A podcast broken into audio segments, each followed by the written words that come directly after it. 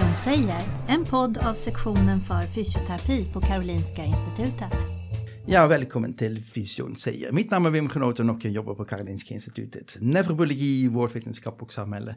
Sektionen för fysioterapi. Dagens podd handlar om träning vid cancer. Och därför har jag bjudit in Ann-Sofie Mazzoni. Uttalade jag det rätt? Ja, jättebra. Jag, jag var inne på att uh, försöka göra en italienska Mazzoni. Ja, det låter också bra. Men, eller ska vi ta det på franska? Mazzoni. Mazzoni, ja. Men uh, jättevälkommen till podden här. Men stort tack Wim, jättespännande för mig att få vara här och prata om, om ett ämne som ligger mig varmt om hjärtat. Ja, för att du ägnade de sista fem, sex åren av ditt liv på detta. Ja, det stämmer. Vem är Ann-Sofie då? Ja, vem är jag? Jag är eh, fysioterapeut i botten. Eh, jag gick grundutbildningen här på Karolinska institutet och jag blev klar 2011. Eh, Jobbade kliniskt några år och efter det så valde jag att vidareutbilda mig. Och jag gick masterprogrammet i folkhälsa vid Uppsala universitet. Mm. Och efter det så fick jag äran och chansen att bli anställd som forskningsassistent först och sen som doktorand i ett stort forskningsprojekt som handlar om fysisk träning och cancer. Just det. Ja, vi kommer säkert tillbaka mm. till det. Dagens ämne är cancer och träning. Och jag vet att det finns ganska många myter kring detta. Då. Kan man verkligen träna om man får en cancerdiagnos? Vi börjar där. Ja, vi kan börja där. Ja, det här är en bra fråga. Det är en fråga vi får. Tidigare har man sagt till patienter med cancer mm. att nej, du vilar så mycket som möjligt, spara på krafterna så du orkar med, med sjukdomen och behandlingen. Mm. Men vi vet idag att det är faktiskt tvärtom man ska göra för att orka med behandlingen. Mm. Så det är faktiskt hälsosamt, hälsofrämjande och vara fysiskt aktiv under en cancerbehandling, både psykiskt, socialt mm. och fysiskt. Och det är faktiskt säkert att träna och vara fysiskt aktiv också under en cancerbehandling. Svaret är ja. Aspekter att ta hänsyn till såklart. Mm. Men eh, i stort sett vet vi att det är säkert att vara fysiskt aktiv och träna. Det tycker jag var väldigt bra. Att börja med det viktigaste. Men sen måste vi ta lite bakgrund då kring cancer då. Den här prevalensen, det kan, är det så att en av tre får cancer i sitt liv ja. någonstans? Eller? Ja, det stämmer. Alltså jag har ju lite siffror på incidens. Runt om i världen är ungefär 18 miljoner personer som får en cancerdiagnos varje år. Och det är 60 000 i Sverige. Mm. Så ja, vi, vi vet, vi räknar med att det är ungefär var tredje person i Sverige som får en cancersjukdom någon gång under sin mm. livstid. Men de flesta dyker upp då på senare åren då? Ja, äh, åldern är ju en kan man säga, riskfaktor. Mm. Äh, vi vet vi lever längre, men vi vet också att ju äldre vi blir, desto större ökar risken att få en ja, cancersjukdom. Precis. Men sen är det väldigt mycket känslor kopplat till ordet cancer. Men hur är det med överlevnad? Ja, jag har inga så exakta siffror på det här nu i huvudet, eh, men vi har ju blivit mycket bättre på att upptäcka cancer tidigt. Så mm. diagnostiken har förbättrats mm. otroligt mycket jämfört med hur det var för 20 år sedan. Och ja. samma gäller för, för själva behandlingar. Eh, vi har mycket mer effektiva behandlingar. Just det. Så man överlever ofta sin cancersjukdom. Mm. Men man får leva också med, med biverkningar. Ja. Och det är kanske där som fysisk aktivitet kan påverka positivt. Just det. Mm. Om vi pratar lite grann om vilka diagnoser, cancerdiagnoser som är mest vanligaste då? Ja, för män är det prostatacancer mm. och för kvinnor bröstcancer som står för cirka 30 procent av alla cancerfallen. Ja. Och sen näst vanligaste hudcancer och eh, eh kolorektal cancer, ja. alltså tjock och ändtarmscancer, som mm. tillsammans står för cirka 20 procent av alla cancerfallen. Du var inne lite grann på det. Träder man för att bota den här cancer? Eh, tänkte på vävnadsnivå. Händer det någonting med cancercellen när man tränar? Eller är träningen mera som ett medel för att bli av med alla biverkningar? Mm. Ja, det var en bra fråga, ja. inte så lätt att svara på den. Alltså, framförallt då för att minska förekomsten av biverkningarna ja. såklart. Där finns det väldigt bra evidens för att vi vet att vi kan minska till exempel eh, en av ja, den vanligaste biverkningen är ju cancerrelaterat fatig. Den här enorma tröttheten ja. som upp till 90 procent av våra patienter upplever, både under men även efter avslutad mm, behandling. Så många? Mm. Mm. Så att där vet jag att vi kan påverka och minska fatig ja. Eh, med träning. Sen har vi andra biverkningar som kan påverkas positivt. Jag tänker på livskvalitet, mm. kondition, styrka, eh, ångest, depression. Mm, alltså det just finns det. ju hälsoeffekter som man får av fysisk aktivitet. Men när det, när det gäller själva cancern. Eh, haft, det har bör- börjat komma lite ny forskning eh, som man har, man har gjort på djur. Mm. Eh, på möss. Och där ser vi att fysisk aktivitet kan faktiskt påverka själva tumören via blodcirkulationen Mm. Bland ja. annat. ja. Eller immun, kan- immunförsvaret kanske. Ja, bland annat. Men vi vet att det kan själva, alltså, precis, man stimulerar ju immunförsvaret och att Mm. det kan ju faktiskt påverka cancercellernas tillväxt och hämma det. Spännande område. Mm, ja. Men eh, vi vet fortfarande lite för lite från det. ja, vi vet för lite, men samtidigt vet vi också att fysisk aktivitet, alltså det finns ju mängd olika observationsstudier som visar samma sak, att fysisk aktivitet kan minska risken för återfall och ge förbättrad överlevnad. Det vet Ja. vi också. Så att, mm. Ska vi sluta nu med podden för nu vet vi redan Nu någonting. vet vi allting. Nej, det finns Nej, många det frågor finns- kvar det va? finns jättemycket att Det berätta. finns väldigt många frågor kvar. Och en av de här frågorna är till exempel ehm, vilka rekommendationer är det då? Är det samma som eh, för normalbefolkningen när de är 150 minuter i veckan? Eller är det något specifikt? Ja. Ska man bygga upp det långsamt? Eller hur, hur, hur går det till? Ja, hur ska man tänka? Alltså, om man, eh, det finns ju en, en, en bok, Fys, Ja. eh, eller hur? Som Ja, alla det- har sett Känner någon gång. igen Känner igen. Alla som jobbar med träning och fysisk aktivitet i alla fall. Och eh, där, där kan man läsa specifikt. Men precis som du säger, det, är ju, det finns ju, rekommendationer är ju detsamma som, som för eh, personer utan cancer. Eh, så minst 150 minuter på måttlig intensitet, aerob aktiviteter. Man kan ju välja att träna på högre intensitet, 75 minuter i veckan, Mhm. utspritt som man vill under veckan. Eller en kombination, 90 minuter Ja. eh, av aktivitet alltså på hög intensitet och måttlig intensitet. Mm. Och sen också styrketräning, eller muskelstärkande fysisk aktivitet också viktigt. Och helst då två gånger i veckan. Just det. Det här är de generella rekommendationerna. Ja. Men sen har det kommit nya lite mera specifika rekommendationer Mm. 2019. Ja. Internationella rekommendationer som Mm. riktar sig till mer specifikt påverka biverkningarna. Ja. Mm. Fatig, ångest, depression, benskörhet. Och där så har man sett att man kan faktiskt välja antingen aerob Mm. eller muskelstärkande fysisk aktivitet för att få ungefär samma hälsoeffekter. Nämen. Så ser du, det händer. Man, kunskapen växer Ja. hela tiden. Mm. Så det som man gillar bäst eh, kan man göra. Mm, Allt man rör på sig. Ja. Bara. Alltså, och det här är ju rekommendationer, Mm. men jag tycker det här är jätteviktigt att säga det också att det är all fysisk aktivitet är viktigt. Mm. Allt räknas. Så att man kanske inte når upp till de här rekommendationerna och det gör ingenting. Bara man gör så mycket man kan, Ja. Mm. så mycket som ens tillstånd tillåter. Just det. Så att det här är ju jätteviktigt. Mm. Sen vet jag att det fanns en myt där man, om man haft tunga lyft, ska man undvika dem? Eller hur? Mm. hur Ja, alltså vi, vi, i samband med, med vår, eh, den här studien jag var med som Ja. doktorand så fick vi träna med patienter i flera år på gymmet och vi fick ju Mm. frågor om det och även från vår personalen om det här med många som får till exempel intravenös stostatika Ja. får en pickline, alltså en centralvenös Ja. kateter i armen. Mm. Och då har man hört ofta, nej du får inte lyfta tungt, du får, du får inte si, du får inte så. Träna inte över kroppen, Mm. för det finns en risk att den här backar. Just det, att den går ut. Mm. Och då har vi fått frågan, är det farligt att träna med pickline? Mm. Och svaret är nej, det är inte farligt. Eh, alltså det finns egentligen ingen vetenskaplig evidens Mm. som säger att man inte ska träna Mm. med pickline.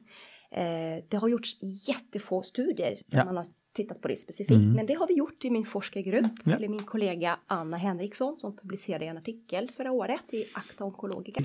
Mm. Och där har hon tittat på hur det såg ut i vår studie. Mm. Eh, då, så, det var en grupp som fick träna högintensivt, Ja. konditionsträning, styrketräning. Armarna över huvudet också, hantelpress till exempel. En grupp med 280 personer. En grupp som fick träna på låg måttlig intensitet. Konditionsträning, styrketräning Ja. också, 280 personer. Och sen hade, vi, hade vi en jämförelsegrupp med personer som inte var med i den här interventionen. 90 personer som inte tränade. Mm. Eh, och där gjorde hon då olika analyser och såg att det inte var någon skillnad alls mellan grupperna när det Mm. gäller pickline-komplikationer. Oj, vad bra. Så det ser ut som, det tyder på att det inte är farligt att träna med pickline. Mm. Och det är inte farligt heller att eh, träna med, på hög intensitet Nej. då. med tunga luft. Mm. Eh, men som sagt, det är jättefå studier som har tittat på det. Mm. Eh, så vi behöver titta, alltså forska Ja. på det lite mer. Men sen får man också tänka på hur det har gjort hundratals, tusentals träningsinterventioner Ja. med personer med pickline. Ja. Alltså, vi har gjort det i, i, i Uppsala då. Ni har gjort det här också, Karolinska institutet, Mm. till Train. Eh, och det finns to- lika stora projekt även runt om i världen med hundratals patienter med pickline och det har aldrig rapporterats några komplikationer med Mm. pickline. Så att, Det kanske är en myt som vi kan ja, ta bort. Ja, Mm, intressant. Jag tänkte specifika rörelser, om man tänker att man har en bröstcancer, det kanske det är lite mer övre extremiteten och kanske prostata lite nedre extremitet med bäckenbotten, eller hur tänker man där? Är Ja. något specifikt där? till exempel pros- prostatacancer, Mm. patienter som, som får behandling får ofta det man kan brachybehandlingar, Ja. alltså inre strålbehandlingar. Man kan bli lite svullen eh, och man kan få lite blödningar efteråt. Mm. Så där fick vi under vår intervention fick vi faktiskt sänka belastningen på styrketräningen i två veckor. Eh, Så man, de fick träna på lite lägre intensitet. Ja. Men det gick jättebra. Så det är klart, man behöver ju anpassa och ta hänsyn Mm. till olika aspekter. Och samma sak då med personer med bröstcancer som kanske har smärta Ja. eller svullnad, Mm. eh, eh, lymfödem. Där behöver man kanske anpassa träningen lite och sänka belastningen om man, man nu Ja. vill styrketräna. Forskning visar att träningen inte för, försvårar inte Nej. lymfödem, tvärtom. Så att eh, bara Mm. man, gör, man ökar eh, svårighetsgraden, intensiteten successivt. Ja. Så även om det finns sådana här allmänna rekommendationer, det är alltid individanpassade träningar. Exakt, det här är ju jätteviktigt. Alltså Mm. det finns ju absoluta kontraindikationer som gäller egentligen för alla och det är ju feber, pågående infektion, Ja. eh, personer som har metastaser till exempel Ja. kan liksom öka risk för frakturer och där behöver man tänka på, man kanske väljer alternativa övningar eller undviker kontaktsporter. Ja. Eh, ja. Men det går bra att vara fysiskt aktiv och det är inte alls farligt att eh, träna på lågmåttlig intensitet. Promenader går, kan, Just det. är inte alls farligt. För att eh, jag kan tänka mig att det här är nog kanske bra med övervakad träning då, att man finns Mm. med. Men ni har kanske testat också hemträning, eller hur? Ja, vi gjorde både och. Eh, våra Mm. deltagare fick träna styrketräning eh, med oss på gymmet. Och sen fick de träna sin kondition på egen hand. Där såg vi ingen riktig skillnad när det gäller träningsföljsamheten. De var ju lika duktiga på Mm. Hemträning som övervakad träning. Så att Mhm. det gick jättebra. Men det finns ju forskning som visar att eh, det är, lite, det är faktiskt bättre att träna tillsammans med en coach. Ja. Eh, Eller kanske också i en grupp också. i en grupp också, så man får hjälp och stöd. Eh, och det studier visar att det ökar, kan öka träningsföljsamheten också. Mhm. Väldigt intressant. Jag tänkte om vi går lite djupare in på den här stora studien. Ja, helt fantastiskt vad ni har gjort i Uppsala. Jag läste lite grann. Jag hittade 17 publicerade artiklar, fyra stycken avhandlingar. Jag är helt imponerad av detta. Och som du var inne på, det var en trebenig RCT. Men jag såg också att ni hade ett gäng som fick beteendestöd. Ja, alltså, Berätta lite mer om det. tack för eh, dina fina ord. Det här var ju faktiskt en jätterolig resa för oss som fick jobba med i den här studien. Och vi, som du sa, en multicenter eh, randomiserad studie var det. Eh, så vi inkluderar patienter med bröstcancer, prostatacancer och kolorektal cancer från tre olika eh, universitetssjukhus i Lund, Linköping och Uppsala. Eh, Och fyra grupper hade vi. Två grupper för träna, träna på hög intensitet. Varav en av dem fick extra beteendestöd. Och två andra grupper fick träna på låg måttlig intensitet. Och en av dem fick också extra beteendestöd. Syftet med studien var, det var två delar kan man säga då. Först titta på om träningsintensitet spelar någon roll när det gäller påverkan på olika biverkningar. Och vi tittade framförallt på cancerrelaterat fatig. Och sen ville vi se om det här extra beteendestödet som två av våra fyra grupper fick hade någon effekt på träningsföljsamheten. Ja. Och med extra beteendestöd så menar jag vi använder oss av olika beteendestödstrategier. Våra patienter i de här grupperna fick till exempel hjälp på eh, sätta specifika kortsiktiga mål varje vecka för träningen. De fick planera sin träning också i förväg. Eh, de fick extra uppföljningar, monitorera sin träning i dagböcker. Ja. Eh, vad mer då? Vi, de fick också skriva en, en plan för vidmakthållande av fysisk aktivitet Ja. i slutet av träningsinterventionen som var sex månader. Mm. Så där fick det det de fick. Ja. Och då är vi jättenyfikna på resultaten naturligtvis. Ja. Om vi svarar först på frågan, har intensitet betydelse? Eh, ja, det hade, det hade det faktiskt. Vi såg ju en skillnad. De som fick träna högre intensivt hade Mm. högre kondition, bättre styrka och lägre fatig. Ja. Eh, Men här lite, ja, den här, de här skillnaderna mellan grupperna när det gäller fatig var lite, de, det var små skillnader Ja. så det var inte kliniskt Relevanta, men det var egentligen. Men statistiskt signifikant Ja. läste jag, men inte kliniskt. Det var ett, ett poäng på en Det är skala. ändå så viktigt, det är ändå viktigt att, att säga ja, det. Precis, mm. det är intressant. Eh, så då drog ni slutsatsen att man kan köra lågt om det behöver. Det tyckte jag var en bra. Utifrån message. preferenser. Ja. Precis. Fan bra. Intensiteten verkar inte spela någon roll. Och sen andra frågan, ska vi hålla på med beteendestöd? Ja, säger jag. Ehm, vi såg, vi tittade på träningsföljsamheten under själva interventionen. Och där såg vi faktiskt ingen skillnad mellan grupperna. Nej. Och alla tränade lika mycket. Och vi tror att det här beror på att egentligen alla fick något, något slags stöd. Eh, Grupperna var kanske lite för lika. Ja. Alla fick ju stöd i form av gruppträning, Ja. träna med en coach. Alla fick använda en pussklocka när de tränade när de utförde sina träning, konditionspass. Så alla här kanske räcker för att initiera själva ett nytt beteende. Och sen att man var med i en studie. Och vara med i en studie Eh, påverkar spännande. jättemycket Då såklart. vill man inte Ja. sabba för Exakt, dig. så där såg vi ingen skillnad. Nej. Däremot har vi samlat in data vid ettårsuppföljningen Mm. och gjorde samma analyser igen och tittade på, eh, alltså vi jämförde grupperna Ja. med varandra och där såg vi, där såg vi en skillnad. Mm. Eh, De som hade fått extra beteendestödet kunde vidmakthålla sin fysiska aktivitetsnivå i större utsträckning jämfört med de som inte fick det. Just det. Så- Men de, de minskade lite, men inte så mycket som gruppen som inte fick. Exakt. De följde också dagbok. Är det något bra hjälpmedel? Jag vet att folk använder det och andra säger nej, det är så mycket jobb och vi vinner inte på det. Va, Vad säger du om träningsdagbok?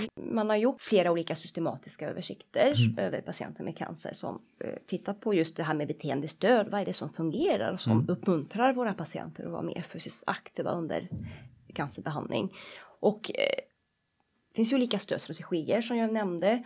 Och just det här med självmonitorering Mm. är en av dem som visar sig eh, vara effektiv. Så dagbok är ett sätt att föra, alltså man kan ju registrera sin träning på många olika sätt. Ja, Just det, nu finns det Dag- appar och... Ja, det finns, ah, det finns massor med olika Mm. möjligheter. Appar, eh, stegräknare Mm. eh, och dagböcker om man vill det. Men det är klart att det är ändå tidskrävande. Mm. Men skulle du rekommendera fysioterapeuter att Mm. införa dagboksanteckningar? Beror lite på vad man har för syfte kanske. Mm. Om man som fysioterapeut vill ha koll på ja, men hur ser det ut för Mm. dig en vanlig vecka. Man kan ju välja först och kanske screena för fysisk aktivitet. Ja. Det finns ju, Socialstyrelsen har ju eh, två så här indikatorfrågor som är validerade. Det kanske räcker att använda, det går fort. Eh, Man ber patienten att svara på frågorna. Ja.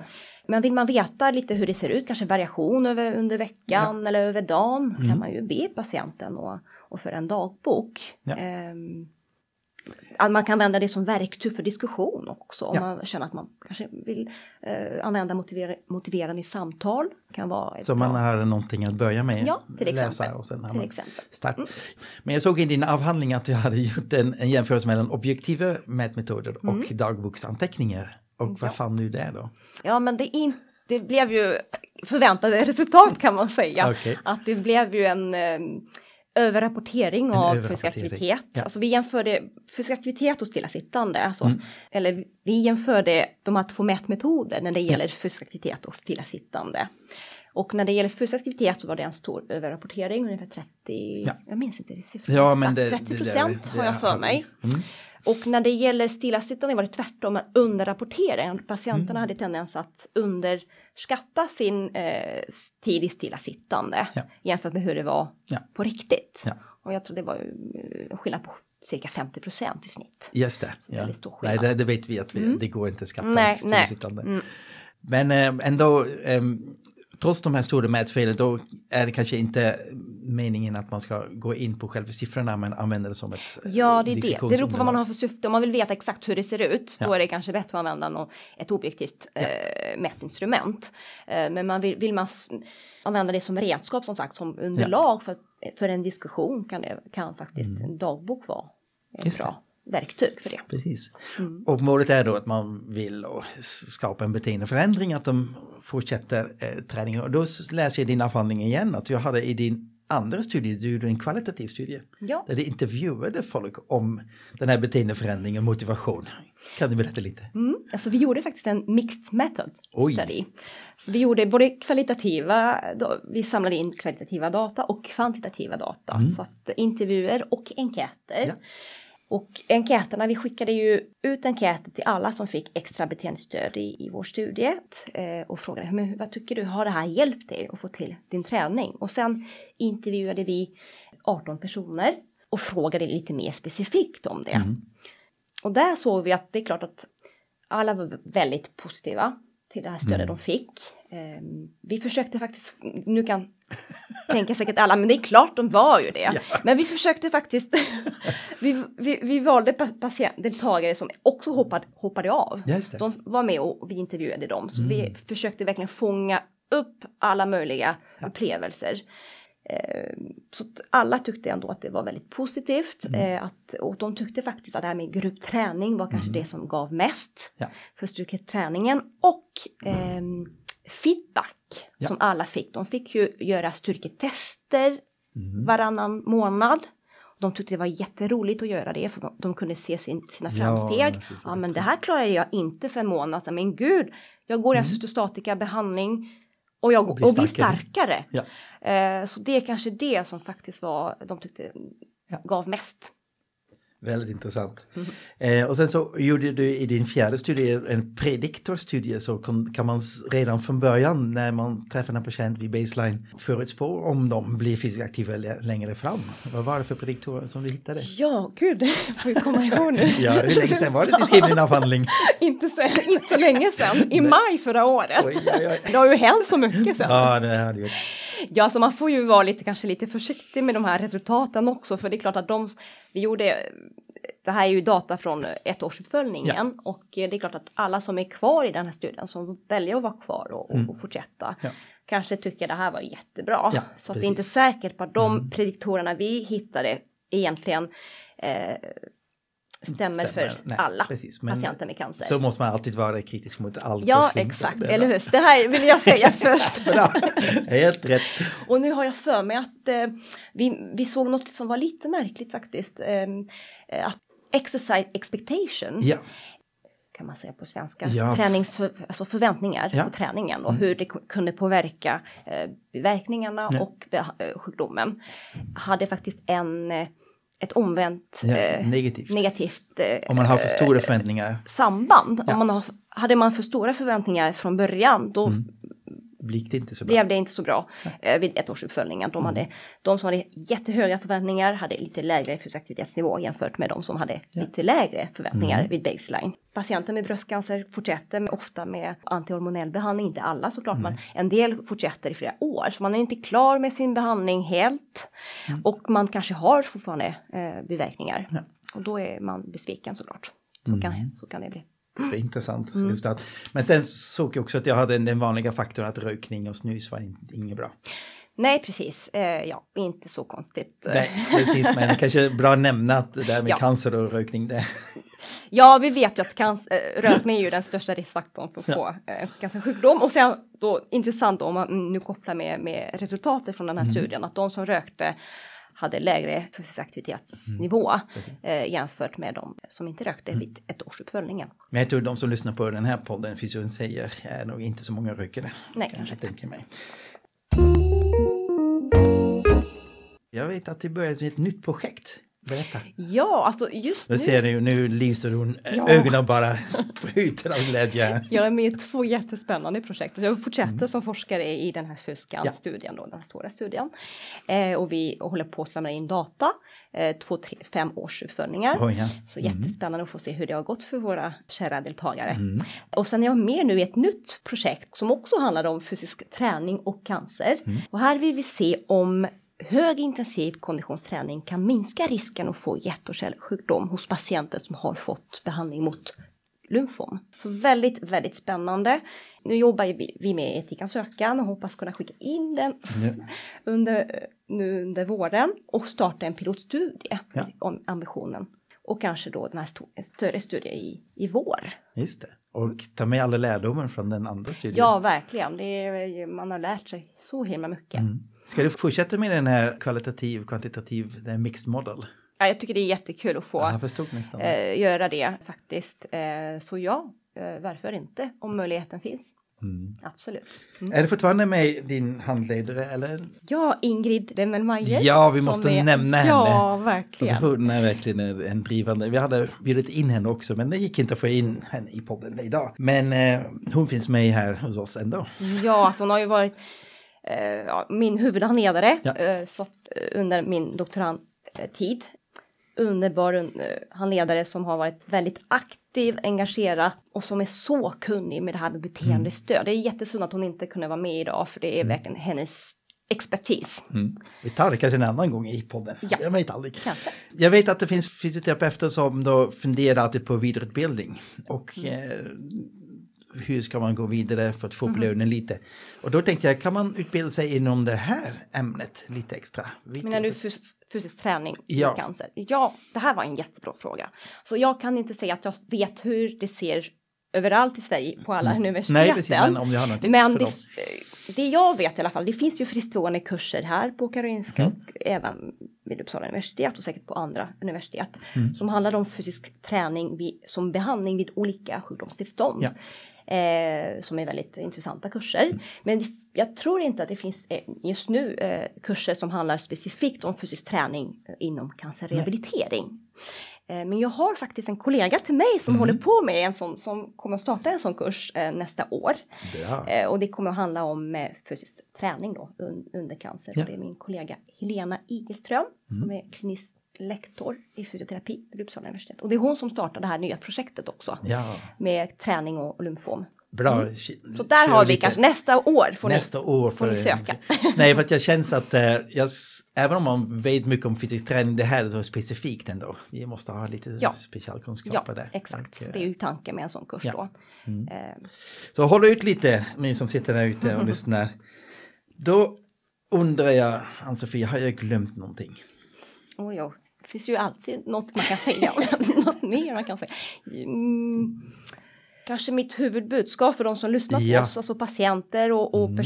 fysioterapeuter eller annan vårdpersonal. Att det här med, med fysisk aktivitet och träning är ju, vi vet att det är många effekter.